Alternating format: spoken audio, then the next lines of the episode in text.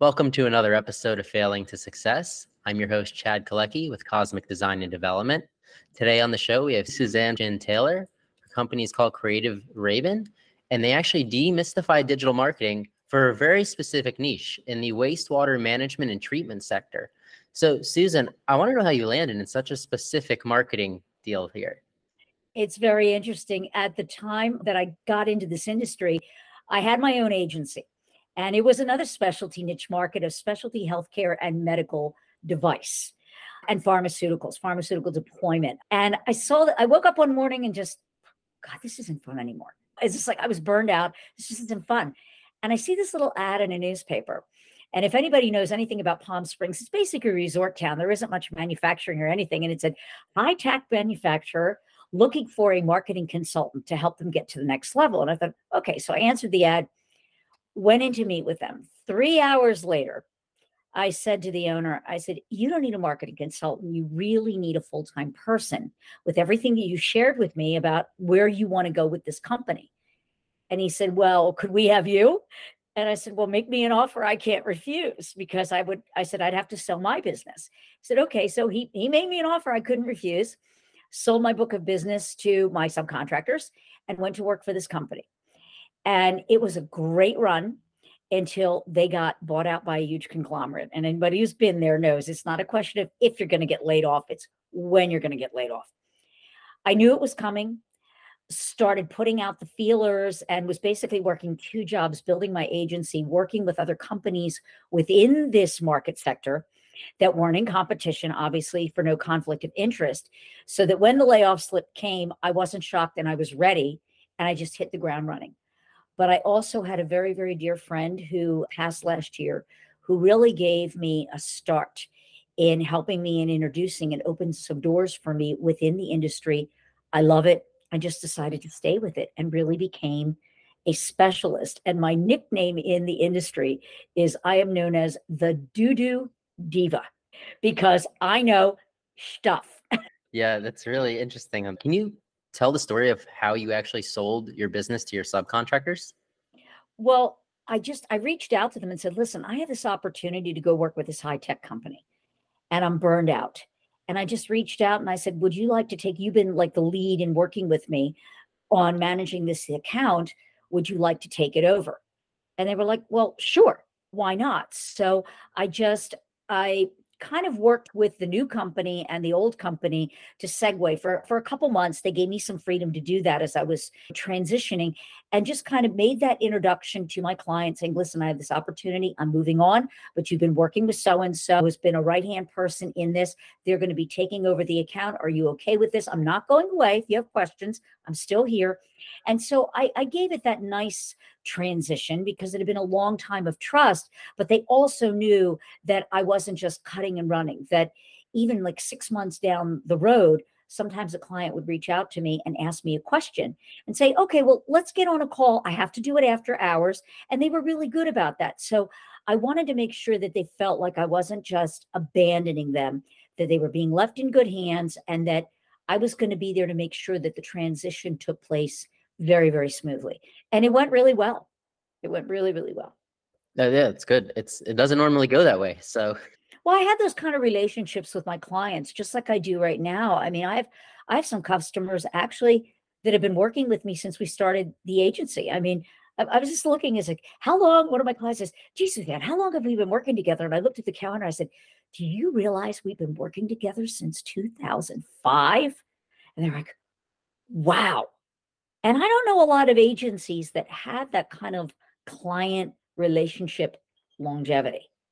Right. I mean, who, who else are they going to go to in the water management sector who's such a specialist? Yes. It's a very unusual market in that it's not really B2B, it's more B2G. And it's very unique in that you have to work on specsmanship selling. It's an extremely, typically very long sales cycle in that you're either dealing with a capital equipment purchase or a capital improvement project. And so a short sales cycle would be six months. And people say, oh, yeah, tell me when one of those has happened. So it's more like 12 months. Typical average is 18 months to 24 months. And so it really takes a lot of, I would say, fortitude and tenacity to really market within this industry sector and knowing how they're going to buy. And it's eh, i think it was that that very special knowledge that i gained from working with this manufacturer that really has enabled me to be a force for good in this industry. You're going to win the bid because you're the one so b2g that stands for business to government? Yes. So how does that marketing look in winning the contracts? A lot of times you're dealing with a bid situation. So the key is to make sure that you're staying top of mind, that you're selling on your features, and that you find a champion within that entity, whether it be a consulting engineer or within the municipality or maybe with a contractor that has been awarded that contract that they are going to be your champion so that when they go out to bid, they're going to develop a bid and write some things in that are going to favor what you bring to the table. So that even if you're not in a low bid, you're going to win the bid because you're the one that can meet that spec, that specific criteria that they want for that project.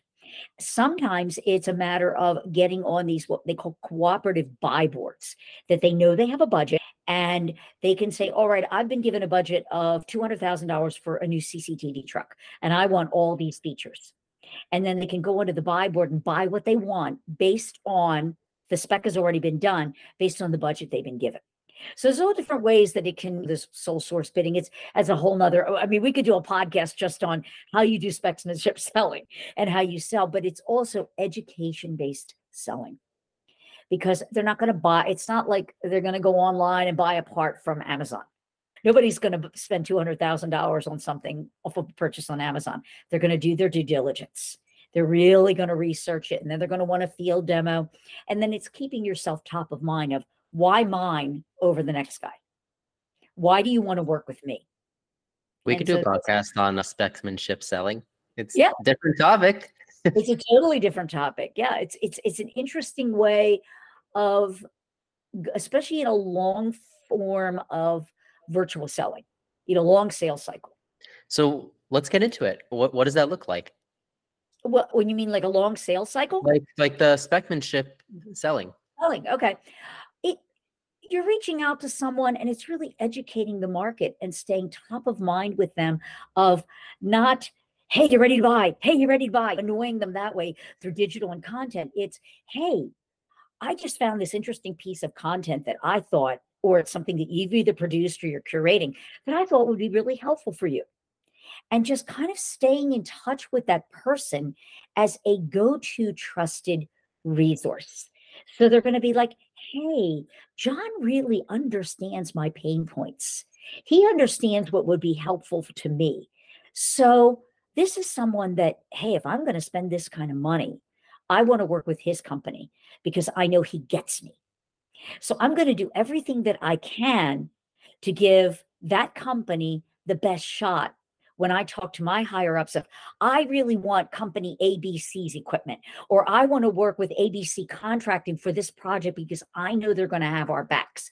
And so it's by staying that, again, top of mind with content and education that is useful, they're going to remember you. They're going to see you in a favorable light. And even their boss is going to, because they're going to say, hey, this guy really this he sent me this piece of content six months ago and let me tell you it really saved us with this problem when we were working with this. It didn't have anything to do with his equipment but let me tell you boss it saved our butts. Maybe it saved us x number of dollars or maybe it saved us an overtime or maybe we didn't have we didn't have a problem with a customer out in the field.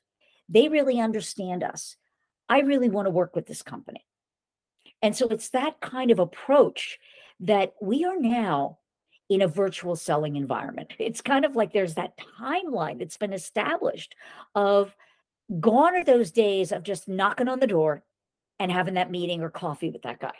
It's the purchasing decision model and the stages for it have changed and it's never going back. So people are going to do their due diligence in a virtual selling environment.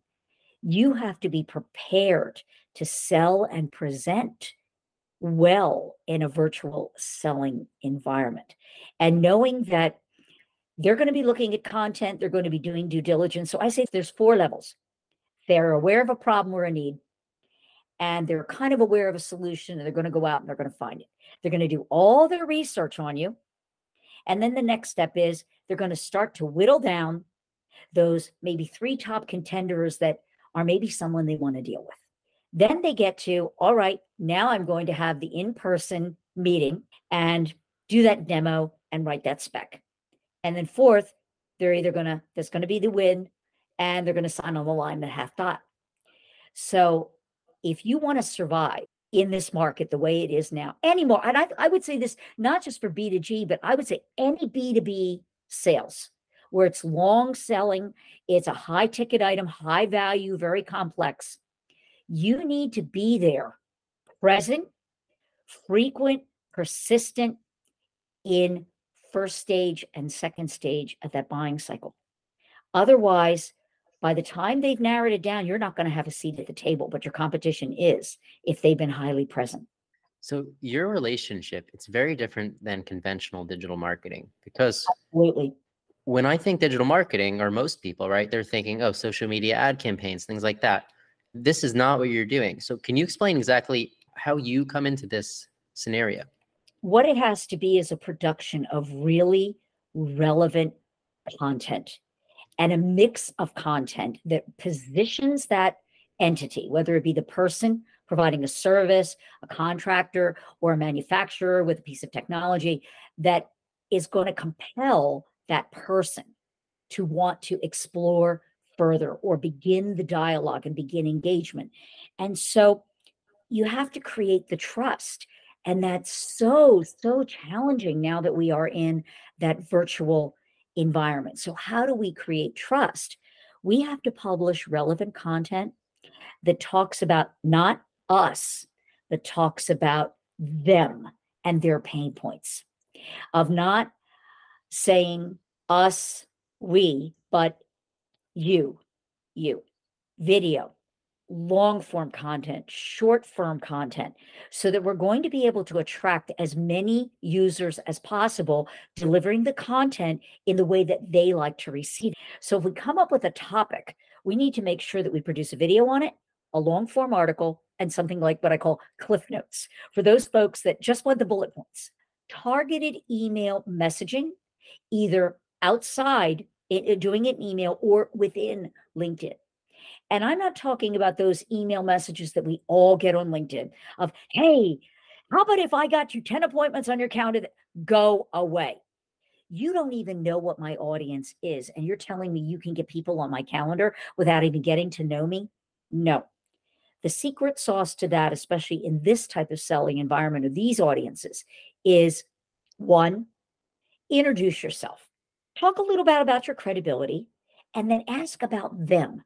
Ask a question to engage that one of mine that's working really well. Hey, what do you see are the most important trends or innovations that or pain points that are coming to light in our industry right now? And I just leave it as an open-ended question. I don't try to sell anything. Next thing, I've got someone on the hook where they're saying, "Hey, this is what you know what I'm doing." Now, I'm going to see that. I'm going to reply back. And if it's an interesting dialogue or interesting reply, I'm going to say, hey, would it make sense for us to just kind of network a little and have a call? I'm not going to try to sell them anything. I want to know more about them. So when they get on that call with me, Chad, one of three things is going to happen. Either they're a candidate for one of our services for marketing, two, they could be a really interesting podcast guest for my Doo Doo Diva Smells Like Money podcast. Or three, they're interesting enough where they've done some really cool work that the publications that I write for might be interested in a story about them or a project that they've been involved with. And it's like, hey, would you like some free PR? Tell me about that project. Let me run it past my editor. And if he likes it, he's going to give it to me as, a, as an assignment, no cost to you except hooking me up with your client or us doing an interview. How does that sound? So at the end of the call, no matter what, there's going to be a win-win. Yeah, always going for those win-wins. That's so and and you never know who someone knows when you engage with them. Like don't always be thinking in a virtual selling environment that oh i got to get the sale on the first call. No you're not go- this is something that when we're going from traditional to virtual selling that people still a lot of the old old guard in our industry just don't get. You are not going to get the sale on that first call nor should you expect it. It's going to take you two three four engagements.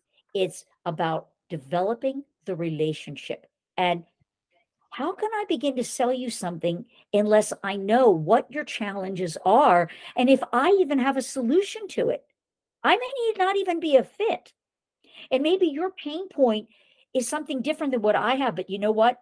I may know someone within my network that can solve what you've got. Hey, let me connect the two of you together. And the beauty of that is, Chet, that I'm going to help you solve a problem so that maybe at one point you're going to need what I have to offer. And you're going to remember, hey, she helped me out solving this issue. I'm ready for this now. Maybe I should go back and talk to her. Yeah, these are this is excellent advice. I, I operate under a similar capacity. It's called pay it forward. Yeah. Truly pay it forward. Be of service first and be grateful. That's the other thing. When things are going bad, be grateful remember to always be grateful for every little thing you have. Even it's going to sound stupid, but even that that exceptionally good cup of coffee that you made yourself this morning and you're enjoying it. Be grateful for it. Yeah, I think that's a perfect place for us to close today on gratitude. Oh yeah. Absolutely. Remember you had said to me, how did you how did you become successful in that niche?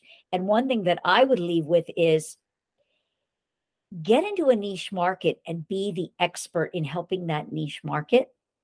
What you do, stay vertical, but then expand your service offerings horizontally so that you become a one stop shop for that vertical. And that has been the model that I've adopted that's really allowed me to grow instead of being jack of all trades, master of none. I want to do everything. If you become a specialist in a vertical, you have the ability to charge more for your services because you have specialized knowledge. You're not a generalist. So, if somebody did want to get in touch with you for your specialized services, how could they do so? Check me out on creativeraven.com. Connect with me on LinkedIn, LinkedIn Creative Raven.